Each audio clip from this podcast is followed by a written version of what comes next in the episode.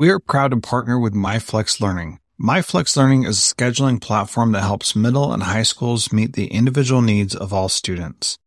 Students can easily create and manage time for flex blocks, win time, activity periods, RTI, counselor and teacher appointments, and so much more. Even my favorite, synergy time. And with its built-in accountability tool and reporting features, MyFlex Learning solves your challenges around getting kids where they need to be and understanding how flex time is spent. Make flex time work for you. Visit myflexlearning.com slash BE to learn more and receive $500 off your first year. That's myflexlearning.com slash BE. This B Podcast Network show is presented by IXL. IXL's all-inclusive online teaching and learning platform simplifies edtech needs and accelerates achievement in 95 of the top 100 U.S. school districts. IXL delivers personalized learning across a comprehensive pre-K-12 curriculum, including math, language arts, science, and social studies, and helps you assess student performance through actionable, real-time insights at every level of your school or district. This one solution performs work that typically requires dozens of tools. Want to find out why so many leading districts trust IXL? Visit IXL.com slash BE. That's IXL.com slash BE. Welcome to Transformative Principal, where you learn how to be a leader and not just a manager of a to-do list. I am your host, Jethro Jones. You can find me on Twitter at Jethro Jones. Your to-do list is a hungry monster that is never satisfied. For the last year and a half, I've helped principals get awards, get promoted, and find the time to do the work that really matters. I recently opened a new mastermind slot schedule a call with me and let's overcome the stressed and isolated principal position together. Go to the show notes for this episode at transformativeprincipal.org and click Schedule a Call with Jethro. Welcome to Transformative Principal. I am excited to have Dan Kreiness on the podcast today. We're going to talk about why being an instructional coach is the best gig in the world of education.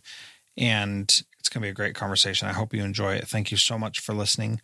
And please share this with someone who would benefit from learning from Dan Kreiness. Here's my interview. Welcome to Transformative Principal. This is Jethro Jones, and I'm very excited to have Dan Kreiness on the podcast today. Dan, thank you so much for coming. Appreciate you being here. Oh, Jethro, thank you so much for having me on. I really appreciate it.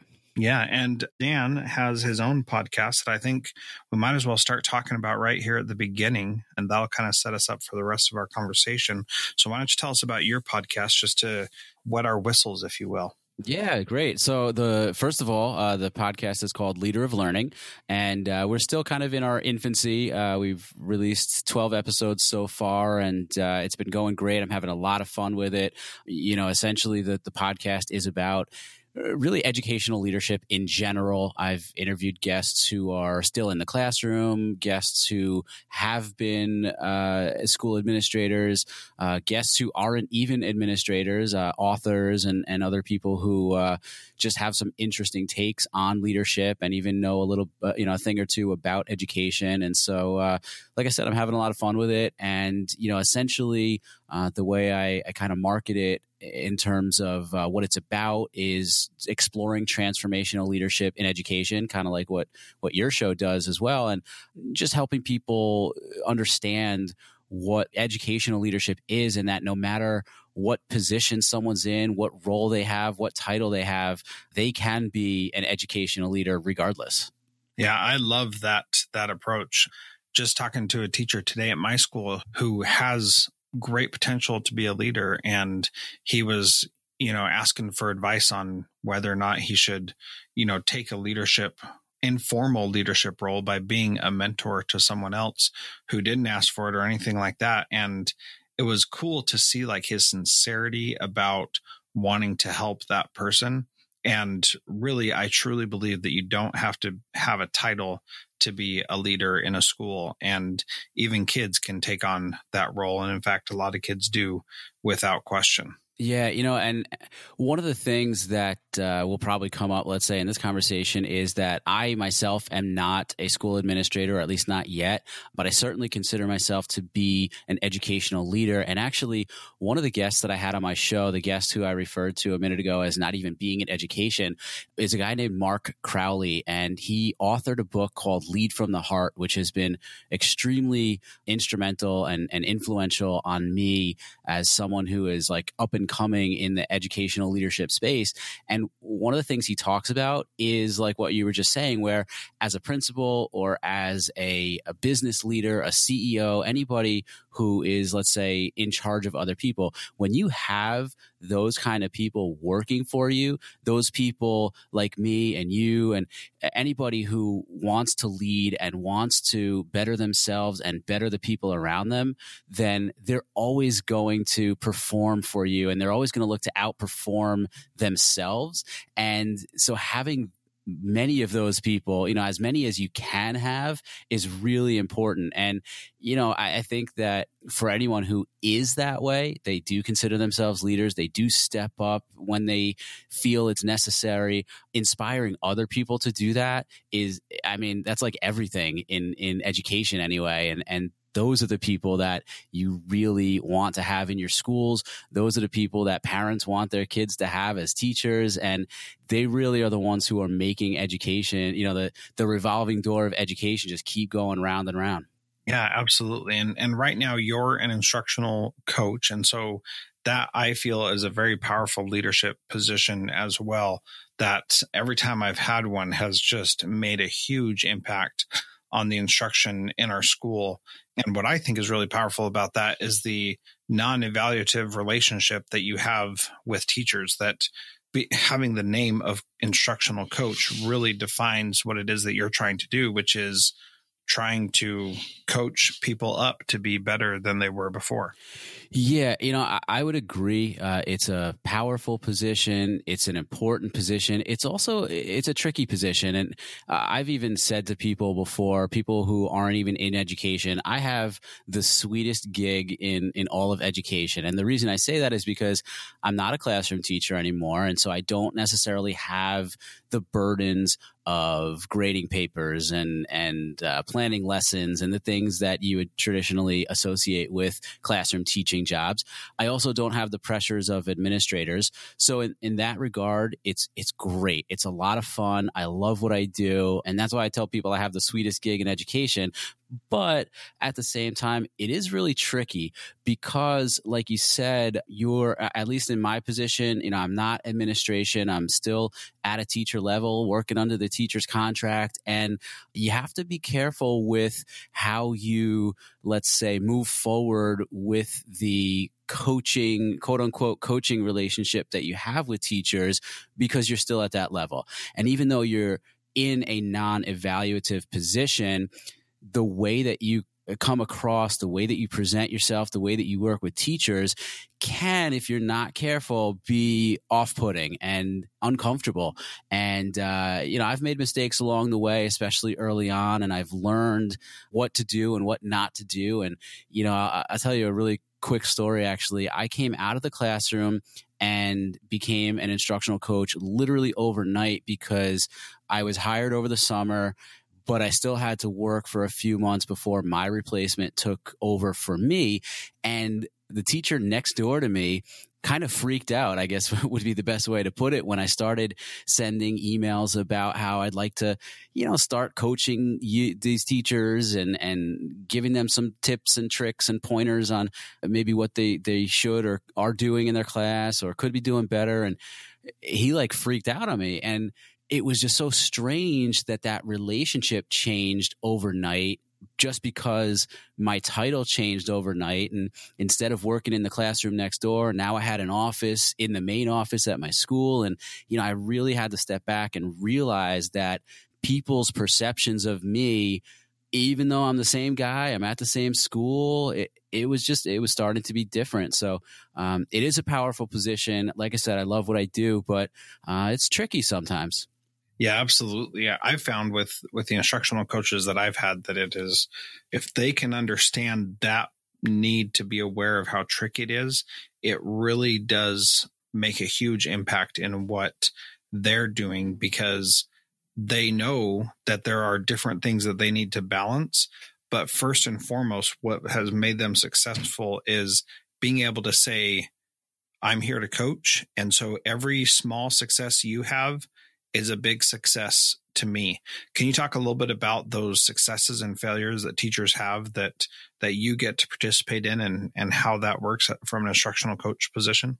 Yeah, I mean, going going back to uh, what you were just saying, I think that the important thing to remember uh, for me and and people in positions like mine is to really just like you would want your classroom teachers to do for their students to cater to the teacher's needs and instead of coming at them with lots of things that you want them to implement or that you think they might be able to change um, to really hone in on the things that they identify themselves as needing to change and of course and i know it sounds cliche probably but it, it, it bars saying that everything always goes back to what's in the best interest of the students. And so I work with teachers on lots of different things. I've had teachers, I have this one teacher I work with who, when I first got to that school and he would want to show a movie in his class, he'd wheel out, and this was just three years ago, uh, he'd wheel out the TV that was on the cart with the VCR in it and pop in a VHS tape.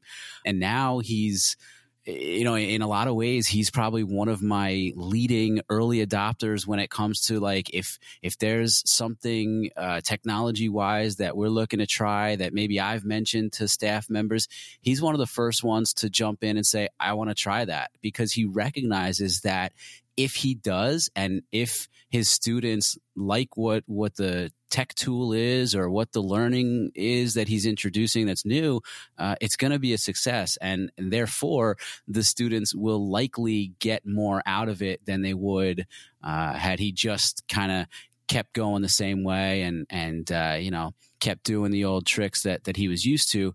But yeah, I've I've had uh, I like to think that I've had a lot of success and and you know even more so than my success, but that a lot of the teachers in my building are are having successes where they're you know stepping outside of their comfort zone and, and trying new things and and being successful and uh, again more more importantly just seeing their students more engaged and and more successful in the classroom. Yeah what i love about that approach is that every teacher enjoys seeing that success in their students. When you as a instructional coach or as administrator get to see student success at a different level that's not always apparent in a to a classroom teacher that is is pretty awesome. One quick story about that. We had a a student who made a mistake and teacher wrote a referral for that student. I went and talked to that student in the cafeteria before the teacher gave me the referral. And I just asked what was going on. And, you know, she was able to articulate that she had made a mistake and this is what happened and told me all that happened so that when the teacher came in and told me about it, then I already knew the story from the student's perspective. And here's the thing that student actually told the whole truth and didn't try to like, you know, squelch anything or make it seem like she wasn't at fault. Like she took ownership. And so when it came time to like deal with the actual referral, it was like, man, this girl already dealt with the worst part of this, which is she owned her mistake and is ready to move forward. And, you know, the teacher doesn't see that because he had a confrontation with her. But I definitely saw it that she was able to calm down later and make a better choice. And, ju- you know, little things like that are just so exciting to see. And I love that isn't it amazing sometimes that that students actually may possess that ability even more so or, or even better than the teachers can? And, and I, am re- referring specifically to that uh, reflection piece right? Like they know they did something wrong and they own up to it. And i'm not saying teachers do things wrong but i think that sometimes it takes a little longer for teachers to realize that maybe an idea that they had or a lesson that they've tried or just plain old instructional practice practices that, let's face it, they've been doing for years and years aren't really working anymore. And, and it's tough sometimes for them to step back and, and you know, t- take a look in the mirror and realize that what they're doing just isn't working. Um, I do find that there is, uh, in a lot of students, not everyone, but in a lot of students, there is that kind of magical uh, little thing that they have that they can just own up to their mistakes. And I'm all about learning from failure. You know, fail, F A I L, is first attempt in learning, and, and having a growth mindset goes a long way. And so that this example that you gave, and I could give lots myself, where people make mistakes, they learn from it, and, and the sooner they can own up to it, the sooner they can move on and, and hope to not make that mistake again. Yeah, I've had many teachers who have been the kind that make mistakes and they come and tell me very quickly and own up to it. And, you know, it's really tough to get mad at them or to do any kind of discipline with them because they're they're the ones who have already like dealt with the situation and told me how they fixed it and it's like okay i guess that's that's all better now so let's move on to to something else. And, you know, when kids and adults do that in a school, it just makes for a really powerful environment that is just so rewarding for everyone involved. Yeah, and uh, you know, talking about uh, coaching teachers, whether regardless of whether an instructional coach or, or, any kind of instructional leader, administrator, that's sometimes the best way to, I guess, uh, provide some forward progress, uh, football term, but you know, to really keep things moving and and gain momentum or keep momentum is sometimes you have to kind of go through those struggles and uh, just chalk it up to like, hey, we tried and we didn't get it right this time, but we'll get it next time. And uh, you know, I've I've mentioned already the term growth mindset. I'm a really big fan of growth mindset. Uh, as a matter of fact, I have written a chapter in uh, the EduMatch 2017 book that uh, is out now about kind of blending uh, instructional and educational leadership with growth mindset and kind of what it takes to inspire people to want to grow and want to change and certainly making mistakes is part of that and and really inspiring people to step out of their comfort zones is is where it comes from. So regardless of whether you're talking about students or teachers having them not live in that bubble of of whatever it is that they're used to doing like this is the way we've always done it you know getting out of that is is really what's going to keep people moving forward. Yeah i've never heard of that EduMatch book you said it like it's a yearly production. Is that what that is? Well, yeah, I'm glad you asked. It, it has started to become one. Uh, the, in 2016, let me back up a second. EduMatch is a, a, group that Sarah Thomas, Dr. Sarah Thomas, now has uh, kind of taken the lead on, and it's been around for a little while. And essentially, what EduMatch is is it's a way of connecting educators from all avenues of education in all areas of the country and in the world. And uh, they're on Twitter and Voxer and uh, basically any social media outlet that you can think of. But uh, over the last couple of years, expanding a little bit into some uh, publications. And so um, this past winter, uh, they've just released, we've just released our uh, second publication. So the EduMatch Snapshot 2017 book. Uh, I contributed a chapter to it and, uh, I'm pretty proud of, of what I wrote. I, I would love for uh, anyone listening to maybe check it out and read my chapter. But yeah, that, so the chapter is called uh, transforming education one mindset as, at a time. And you know, not to beat a dead horse, but again, it's it's kind of about blending leadership with the ability to inspire a growth mindset and inspire change in, in, in teachers. Cool. I just bought it. If you want to get your copy, go to transformativeprincipal.org slash 216 or episode 216 and you'll be able to check that out or just search for dan kreiness in the who do you want to learn from bar and i got a link to it in there and i bought it so you can buy it too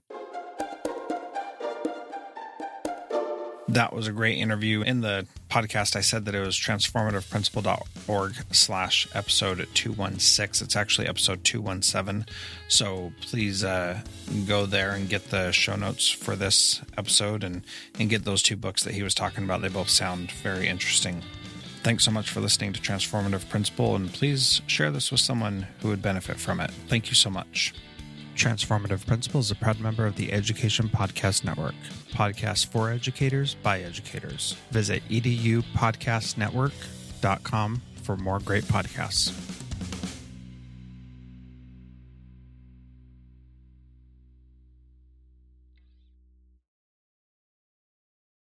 Do you want to simplify your school's technology, save teachers time, improve students' performance on state assessments? You can do it all, but don't waste another minute. Head straight to ixl.com slash BE to learn how IXL's research proven teaching and learning platform can help you achieve all these goals. That's ixl.com slash BE. There are lots of solutions out there for giving students what they need when they need it. But when do they actually do all of those things?